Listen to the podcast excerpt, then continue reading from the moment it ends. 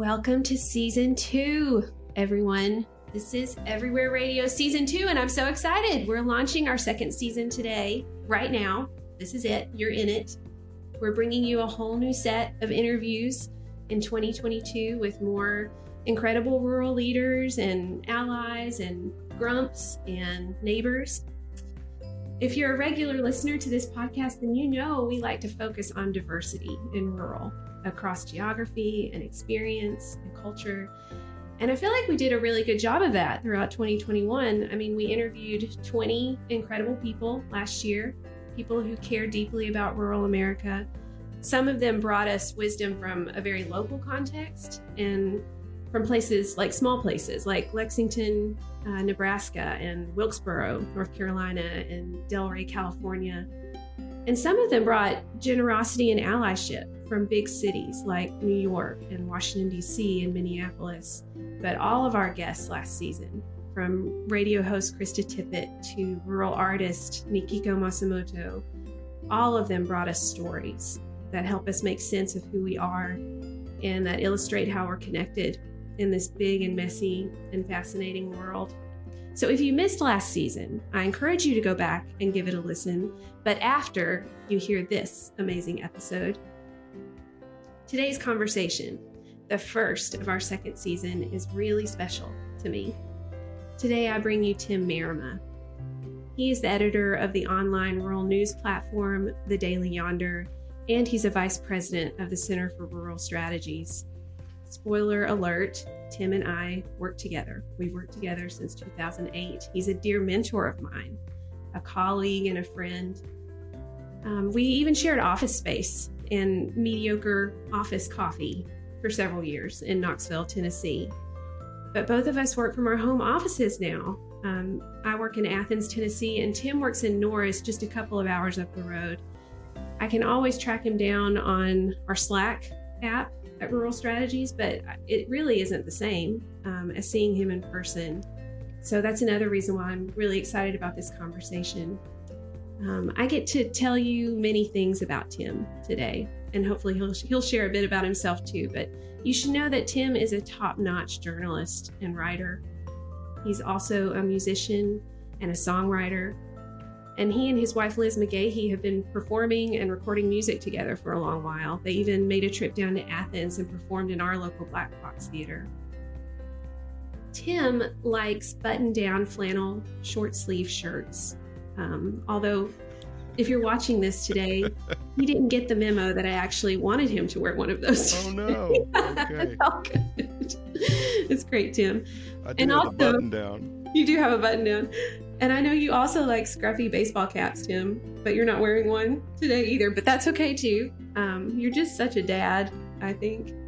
Um, and you really are a dad to two grown children, Graham and Walker. Uh, it's really been a gift to me to get to watch you celebrate your children over the years.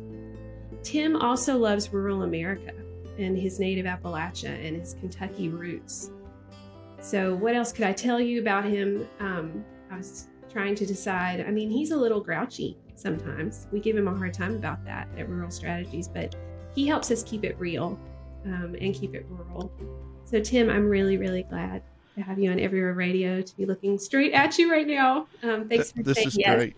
to this conversation. Thank you so much, Whitney, and uh, thank you for a complete and uh, more or less accurate introduction, right down to the to the grouch factor. I don't think I've had that included in any uh, introduction before, so that's a, a first. We're we're a truly inclusive radio program here. Um, we we appreciate the grouches too, um, and I I started out by saying too that you know you and I got to work in an office space together for many years actually, or it felt like you know several years, and we would spend the first 20 minutes of almost every day standing in the hallway with our colleagues Sean and sometimes Catherine, Pearson, Chris, and you know kick off the first 20 minutes of our day with you know shooting the shit. And I really miss that. Um, and as I was preparing for this interview today, I was thinking about those conversations.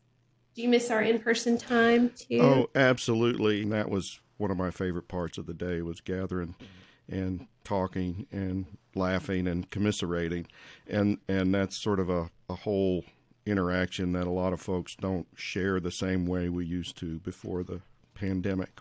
No, no. Um, and and also, you know, we parted ways or went to our own remote working areas even a little bit before the pandemic when I decided to move back to Athens. And you were so supportive of me in that move. Um, I'll always be grateful to you for that as well, um, even though it broke up our little hallway conversations. It was a good investment, and I've I've said this to you. Um, uh, I know we're not interviewing you necessarily, but I thought that your move back to Athens after having been in uh, uh, Charlotte and Boone and Knoxville and Maryville um, was really a um, a big step for all of us in uh, placing you back in a more rural context. And I think it affected your work in a very, very positive way. Um, and all of us benefited from that. And me, I know I did. So I'm I'm very glad you're back in Athens. Almost as glad as the people in Athens are, probably. well, so today I wanted to talk to you about, I mean, a lot of things about you know the state of journalism in this country, about rural journalism in particular, um, and about the things that have shaped you and brought you to your current role as editor of the Yonder. I know um, a lot of our listeners here at Everywhere Radio are avid readers of the Yonder, so I know they're going to be really excited to hear more from you um, about what you see out there in the world of journalism and, and on the horizon um, for the Yonder. So I wondered if we could just start with the present, like you as a lifelong journalist. How how are you making sense of what is happening in journalism right now? I mean, with disinformation and the growth of distrust in our news and, and institutions. Like, tell me what it's like to work in this sector right now. It's unlike anything I've experienced before. And I came up you know, in the time of print newspapers, I started working at the Weekly in Berea when I was a college student there, Berea, Kentucky. Um, I worked in dailies in the Durham and Chapel Hill area um, before going into nonprofit work and then coming back into journalism through the nonprofit sector a few uh, several years later. Um, the the newspapers and local radio stations generally set um, the agenda for what was going to be discussed and the frame through which communities would get their news and understand it. And I don't think we knew we were doing that as journalists. I think we thought we were just, uh, this is the way things are. Looking back on it now and knowing what I know now, I realize we were very much framing it around kind of the city establishment. Um, and, um, you know, that was the, the challenge is how to have a more diverse um, exchange of ideas when there is agenda setting going on.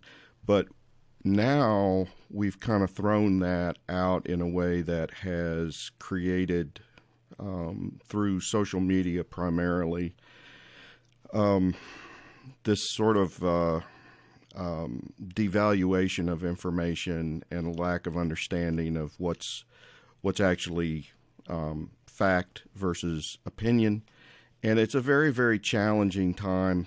Uh, not just fact, but what's just outright false. It's not fact versus opinion as much as it is fact versus, um, you know, just downright uh, a lie at some level. And um, it's it's a challenging environment, and I think all of us at the Daily Yonder, there's several of us, you know, uh, involved in this. Our goal is just to do to continue to turn out what we um, aspire to be accurate information, to challenge um, what we see that's inaccurate, and traditionally, that's been um, around sort of perceptions of how people view rural America in broader media, how how rural people are portrayed, but increasingly, um, you know, stuff about the healthfulness of vaccinations and um, you know uh, misinformation about elections and that sort of thing. Um, we just uh, some of it we confront head on. A lot of it we just keep um, pushing on what we know is uh, factual and sharing that with our readers who we know are very, very involved and um, need a place to look for that kind of information. Is there a recent story or um, or report from one of your correspondents or one of our correspondents out there that has um, felt like a uh, really emblematic of the work that the Yonder is trying to do, or um, the, in the space that the Yonder is trying to occupy? One that I think is very simple, um, but fits that mold somewhat. Uh, Liz Carey and I wrote a piece about the death rates in rural America from COVID 19. And um, generally, uh, since about August, they've been twice that of urban areas.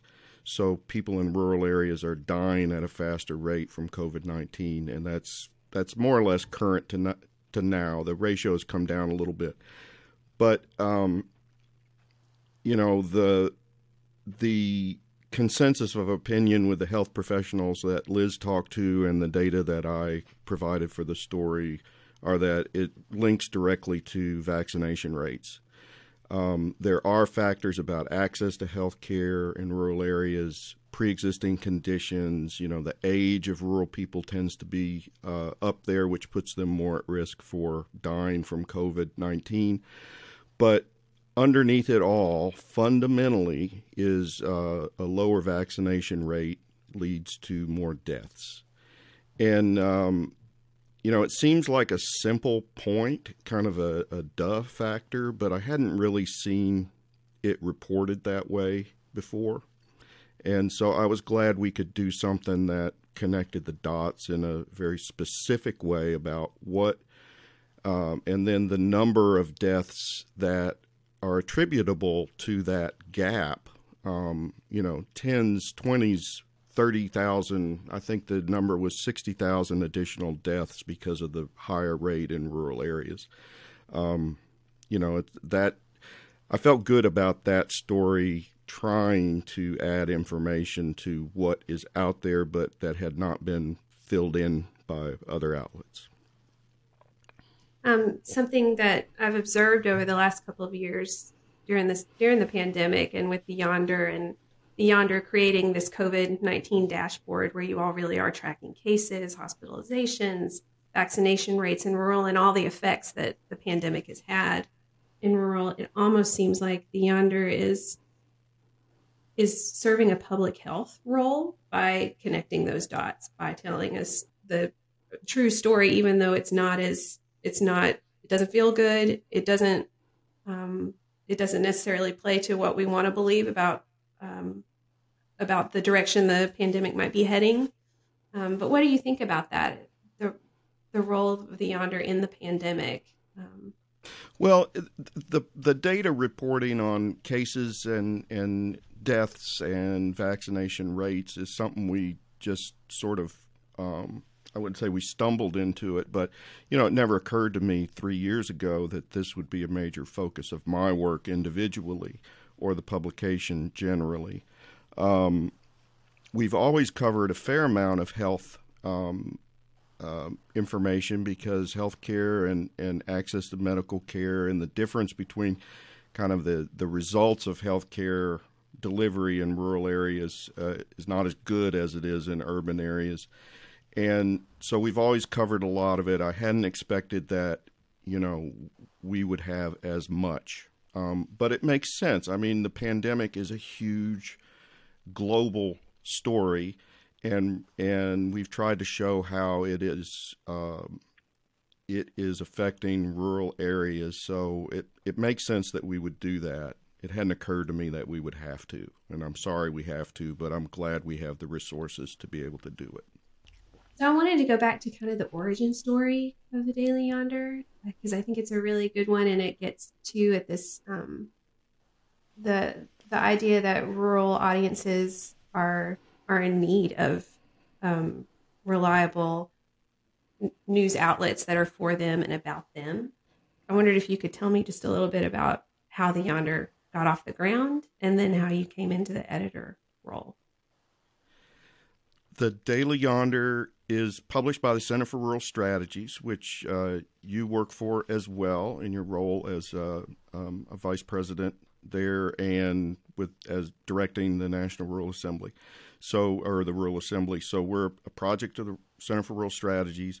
Rural Strategies started in 2001. Um, our idea was that um, if we used uh, if we communicated better, more accurate, more compelling information about rural people and places, that the result would be that we'd get better um, rural policy and a more res- a nation that is more responsive to what would actually be helpful for rural areas, and to see their importance and the opportunities that are there. Um, a lot of our work focused on um, helping journalists cover who were covering um, rural issues. And we had a kind of a stable of formal and informal advisors along the way, people like uh, the late Rudy Abramson and um, uh, Al Smith in Kentucky. And two of them were Bill Bishop um, and uh, Julie Ardery. And several of them said, along with helping other journalists do this work of covering rural America, um, of providing background and contacts and context for them, you you should publish your own journalism site that covers rural America, both as a way to kind of fill in the gaps and then to show uh, what the real how you can cover rural America as real news. And that was primarily Bill Bishop and Julie Ardery, and uh, they came up with a, a plan for how to launch it with a little bit of support from the Center for Rural Strategies.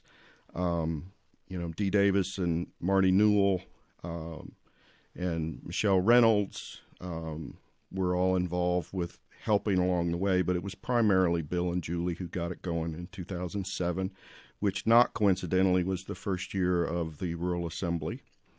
And we launched at the Rural Assembly, and I was just kind of an advisor and supporter um, and along the way did special projects and um, got to know Bill and Julie uh, well as professional colleagues. And um, I became editor in 2012.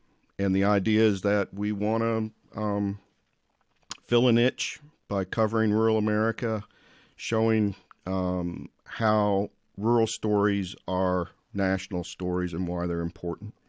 And you know, as editor, I've wondered how do you how do you decide? How do you define and curate the rural voice? Um, well, the the dirty little secret is that you know we've always relied on the kindness of of strangers and friends, and um, um, a lot of it um, has felt like not curation as much as um, taking advantage of what comes in over the transom. So. Uh, we've had a lot of volunteers, people like uh, Roberto Gallardo and uh, at, at, at uh, Purdue, Brian Whitacre at Oklahoma State, um, and people who were digging into rural issues who wanted to share them with a, um, you know, a rural interested audience.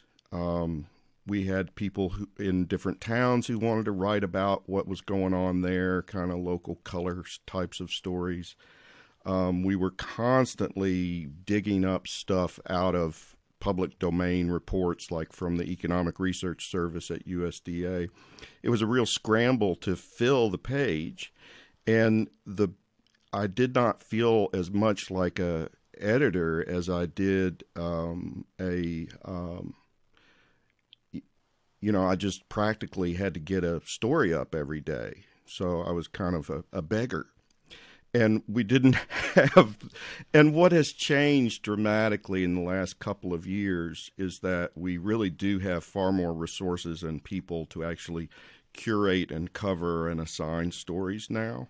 I feel much more like an editor right now because of those steps uh, than I did previously in being able to curate And what I've always looked for in terms of is this a good daily yonder story is if it's from a rural place is this rooted in someone's experience of living in a rural community?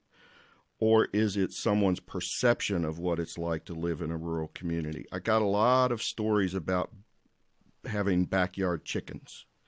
And you know uh, hey here's a story you, i could send you on backyard chickens which is great uh, you know i have chickens in the next yard up the hill. Uh, fortunately, far enough that I don't hear them much.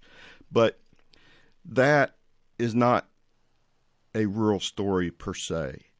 You know, a rural story is from a place is rooted in a in a small town or a rural community. It deals with someone's lived experience in it, um, and it's not.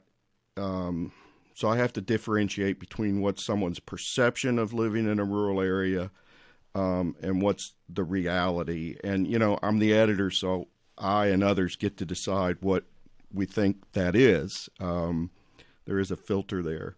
And then on the other end of the spectrum, we have a lot of stuff that's about policy and um, data and larger topics. And there, we're looking for um, often like what's the how are rural areas similar to each other around the country? How is how is the desert in Arizona similar to um, eastern Kentucky, and how is it different? And then also, how are urban areas and rural areas alike and different? Um, and there's a lot of data that can help us make those uh, uh, determinations. So um, it's a loose it's a loose filter, but the, but I hope there is one, and I hope it's relatively consistent. So you're moving on to to you and your background, and you know I know you've been a lifelong journalist. I mean that's that you've got a degree in journalism, uh, but you're also a musician. You've also spent time working for Appalshop, one of our neighbor organizations in Whitesburg, Kentucky, which is a it's a media Appalachian Media Organization. Um, you know, I think you're I think of you as a real community leader in the East Tennessee region and in Norris. And I just wonder, you know, if I were to call out a common thread in your life, storyteller kind of jumps to the forefront for me um, as a teller of stories, whether it's news or music or um, in bringing people together. Um, I wonder if that rings true for you, that moniker. Are you a storyteller? Is that what makes your heart sing? As I've gotten uh, a little grayer and longer in the tooth, um, I've I've understood. I think that a lot of what I am is a reflection of what my parents' values were, um, and I don't know whether that was storytelling or or what. But my parents were school teachers in uh, Southwest Michigan in you know a small community, um, Galesburg, Michigan, and I was actually born there. And um, when I was just a little guy, a couple months old, um, they moved to Kentucky to be school teachers there because they felt like they could make more of a contribution um, in a small rural school in eastern Kentucky in 1962 than they could in Western Michigan. And, um, you know, that had a lot of implications for me. Um, I, you know, I didn't, they really didn't give me a vote at the time about whether I wanted to go along. But, um, so I'm a Kentuckian in that sense. Um, and then later they, uh, they worked for Berea College um, which was a couple counties over um, for, and a little less rural, but still uh, an idea of service and um, of serving the region and of helping. And and I wanted to be in journalism. That was kind of my default occupation, and I did that at a weekly in Berea, and then I went to graduate school at UNC Chapel Hill in journalism, and I got a really a couple great jobs in Durham, and I learned so much. I had so much fun in the Durham Herald Sun newsroom. I had such good colleagues, Um, but both, and I met uh, at graduate school Liz McGahee, um, and we married about four years after meeting. And we both kind of felt like there are people lined up out the door trying to be in the triangle Chapel Hill, Durham, Raleigh, who would love nothing more than to have our jobs and to do what we're doing and would frankly might do a better job at it you know? Um, i did not i felt like i could go someplace else and they wouldn't even know that i had been there is what it felt like and so we wanted to um, go somewhere ultimately with kind of a service ethic to do some uh, to do something good, I guess. And uh, you know, jury's still out on whether that whether that we achieved that goal or not. But we decided we would go. We would look back in Appalachia, where I was from. Um, and and Liz had she was born in Sylva, North Carolina, and grown up in Nashville.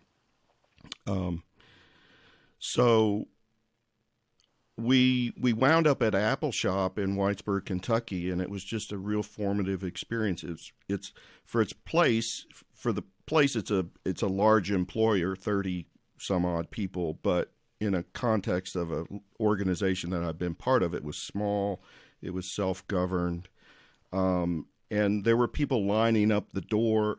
Lining up at the door in Chapel Hill to be development director at any nonprofit there, but you know, to be the development director at Appalshop, which I became, you had to move there. You know, you had to be in that community. And that was a real advantage for me because we were ready to do that.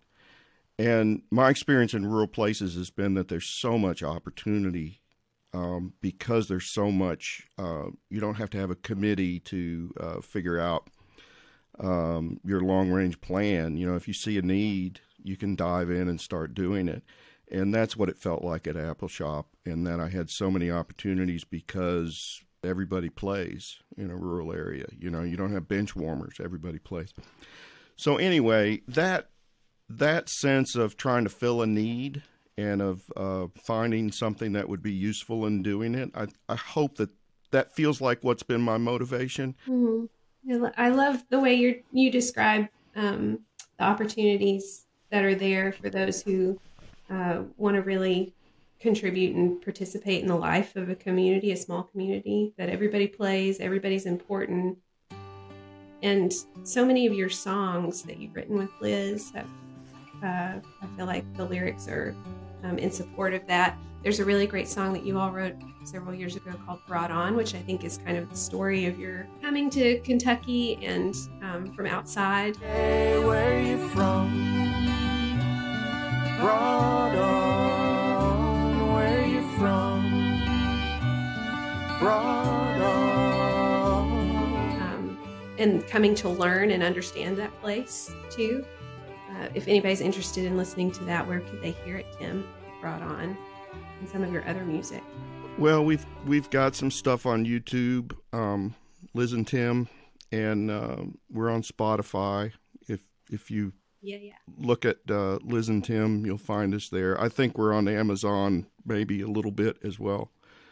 Um, and uh, sometimes there's another Liz and Tim that pops up, but um, we're not that hard not, to find. Not that Liz and Tim. Yeah. Where you from? Brought on. Where you from? Brought on so long, brought on so long. Where, where does the yonder place its feet in this conversation, this national conversation we're just having now about democracy? Um, is is there a role for news in, in in journalism in the repair that's got to take place? One role that I've I we've tried to play is to separate uh, myth from fact in terms of what rural America's um, participation in this sort of decay of democracy has been. Um, there's there's a sometimes from urban areas a sort of a, a, blame game put on rural. You know, if those rural people would know how to vote, uh, you know, if they wouldn't vote against their self interests, uh, this wouldn't happen. Or if they wouldn't fall for that uh, talk radio uh, stuff, this wouldn't happen. And, you know, I'm not going to say that uh, there's not um, plenty of people in rural America who are um, being deceived by information being put on them, but it's no greater rate uh, in my analysis than it is anywhere else in the United States. And one of the things we did most recently was um, noted where the people arrested for the January 6th insurrection, where they came from. And what we found was that, you know, that rural areas were actually underrepresented as a percentage of the population in the people arrested for the insurrection. And there's this perception, uh, this is one example of it, that uh, rural is a particular way when it comes to politics or where they stand on um, um, the role of government in society. And so we try to push back on stereotypes and untested assumptions about here's what rural America is like. Well, you know, I think there are ways to test our assumptions with numbers a lot, and and that's one role we play, which is to educate um, our readers and other people who are trying to cover these issues in other media about exactly here's here's the reality of what those arrest numbers look like, for example.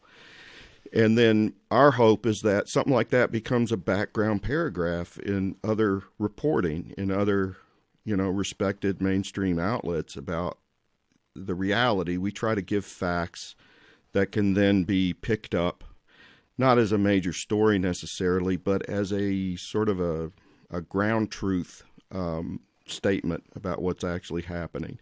So that's one role I think we can play is helping people understand that this is not a that the difficulties of our democracy, that's not a rural problem, that's a national problem.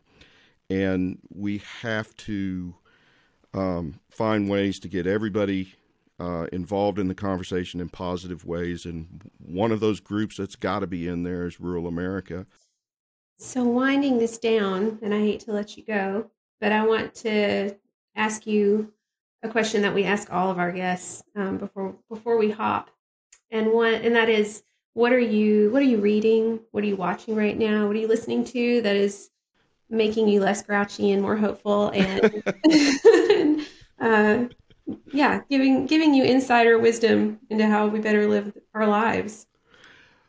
Well i've got to start with reservation dogs yes. um, uh, which is a, a, comedy set in uh, oklahoma with uh, indigenous uh, actors and crew and writer and director. Um, and I just am enjoying that show so much. It reminds me so much of my, you know, my experience in Eastern Kentucky, though not indigenous, but that sense of rootedness to place and how how specific um, and unique the culture can be in one place versus another. And I love the specificity of that program um, and how it shows us that something that is tremendously local can be universally uh, hilarious and and and inspire empathy, you know, in us um, so I love the specificity of that program. Um, I also finally got through my local library. Um, she come by it natural by Sarah Smarsh, which I'm enjoying. Um, I I knew quite a bit of the kind of the Dolly story. Dolly, this is a story uh, um, about Dolly Parton, um, and the parts I enjoy the most about it are how she compares, how Sarah compares the experiences of the women in her family and her life to how Dolly negotiated the world in a patriarchal You know, even though Dolly wouldn't talk about it being a patriarchal society, you know, she or herself as a feminist. Yeah, yeah. But I I really enjoyed that part of it. So, Tim, thanks for doing this with me, for being on this podcast, and for being our first episode in our new season. You're Um, so welcome. I've enjoyed the podcast a lot, and I'm so glad you're doing it. And I think it takes advantage of uh, some particular skill sets of yours. All right, friend. I'll see you on Slack. and All right. email. Thank I'll you so see much. you around the digital wash uh, uh, water cooler. If you enjoyed Everywhere Radio, we'd love for you to consider subscribing to the General Rural Assembly newsletter. That's where we promote new offerings from the Assembly and we amplify the good work of our many partners across the country. We've also launched a new policy advocacy newsletter that comes to inboxes on Mondays to help you start each week with a quick take on the top issues that we're tracking across the nation. Everything from broadband policy to rural vaccinations. Just head over to ruralassembly.org to sign up. If you're a true fan of Everywhere Radio, please let us know by rating us wherever you get your podcast. If this isn't your cup of tea, that's no biggie. It's fine. And we'd like to thank our media partner, the Daily Yonder. Everywhere Radio is a production of the Rural Assembly. Our senior producer is Joel Cohen, and our associate producers are Xander Brown and Teresa Collins and we're grateful for the love and support of the whole team at the Center for Rural Strategies. Love you, mean it. You can be anywhere, we'll be everywhere.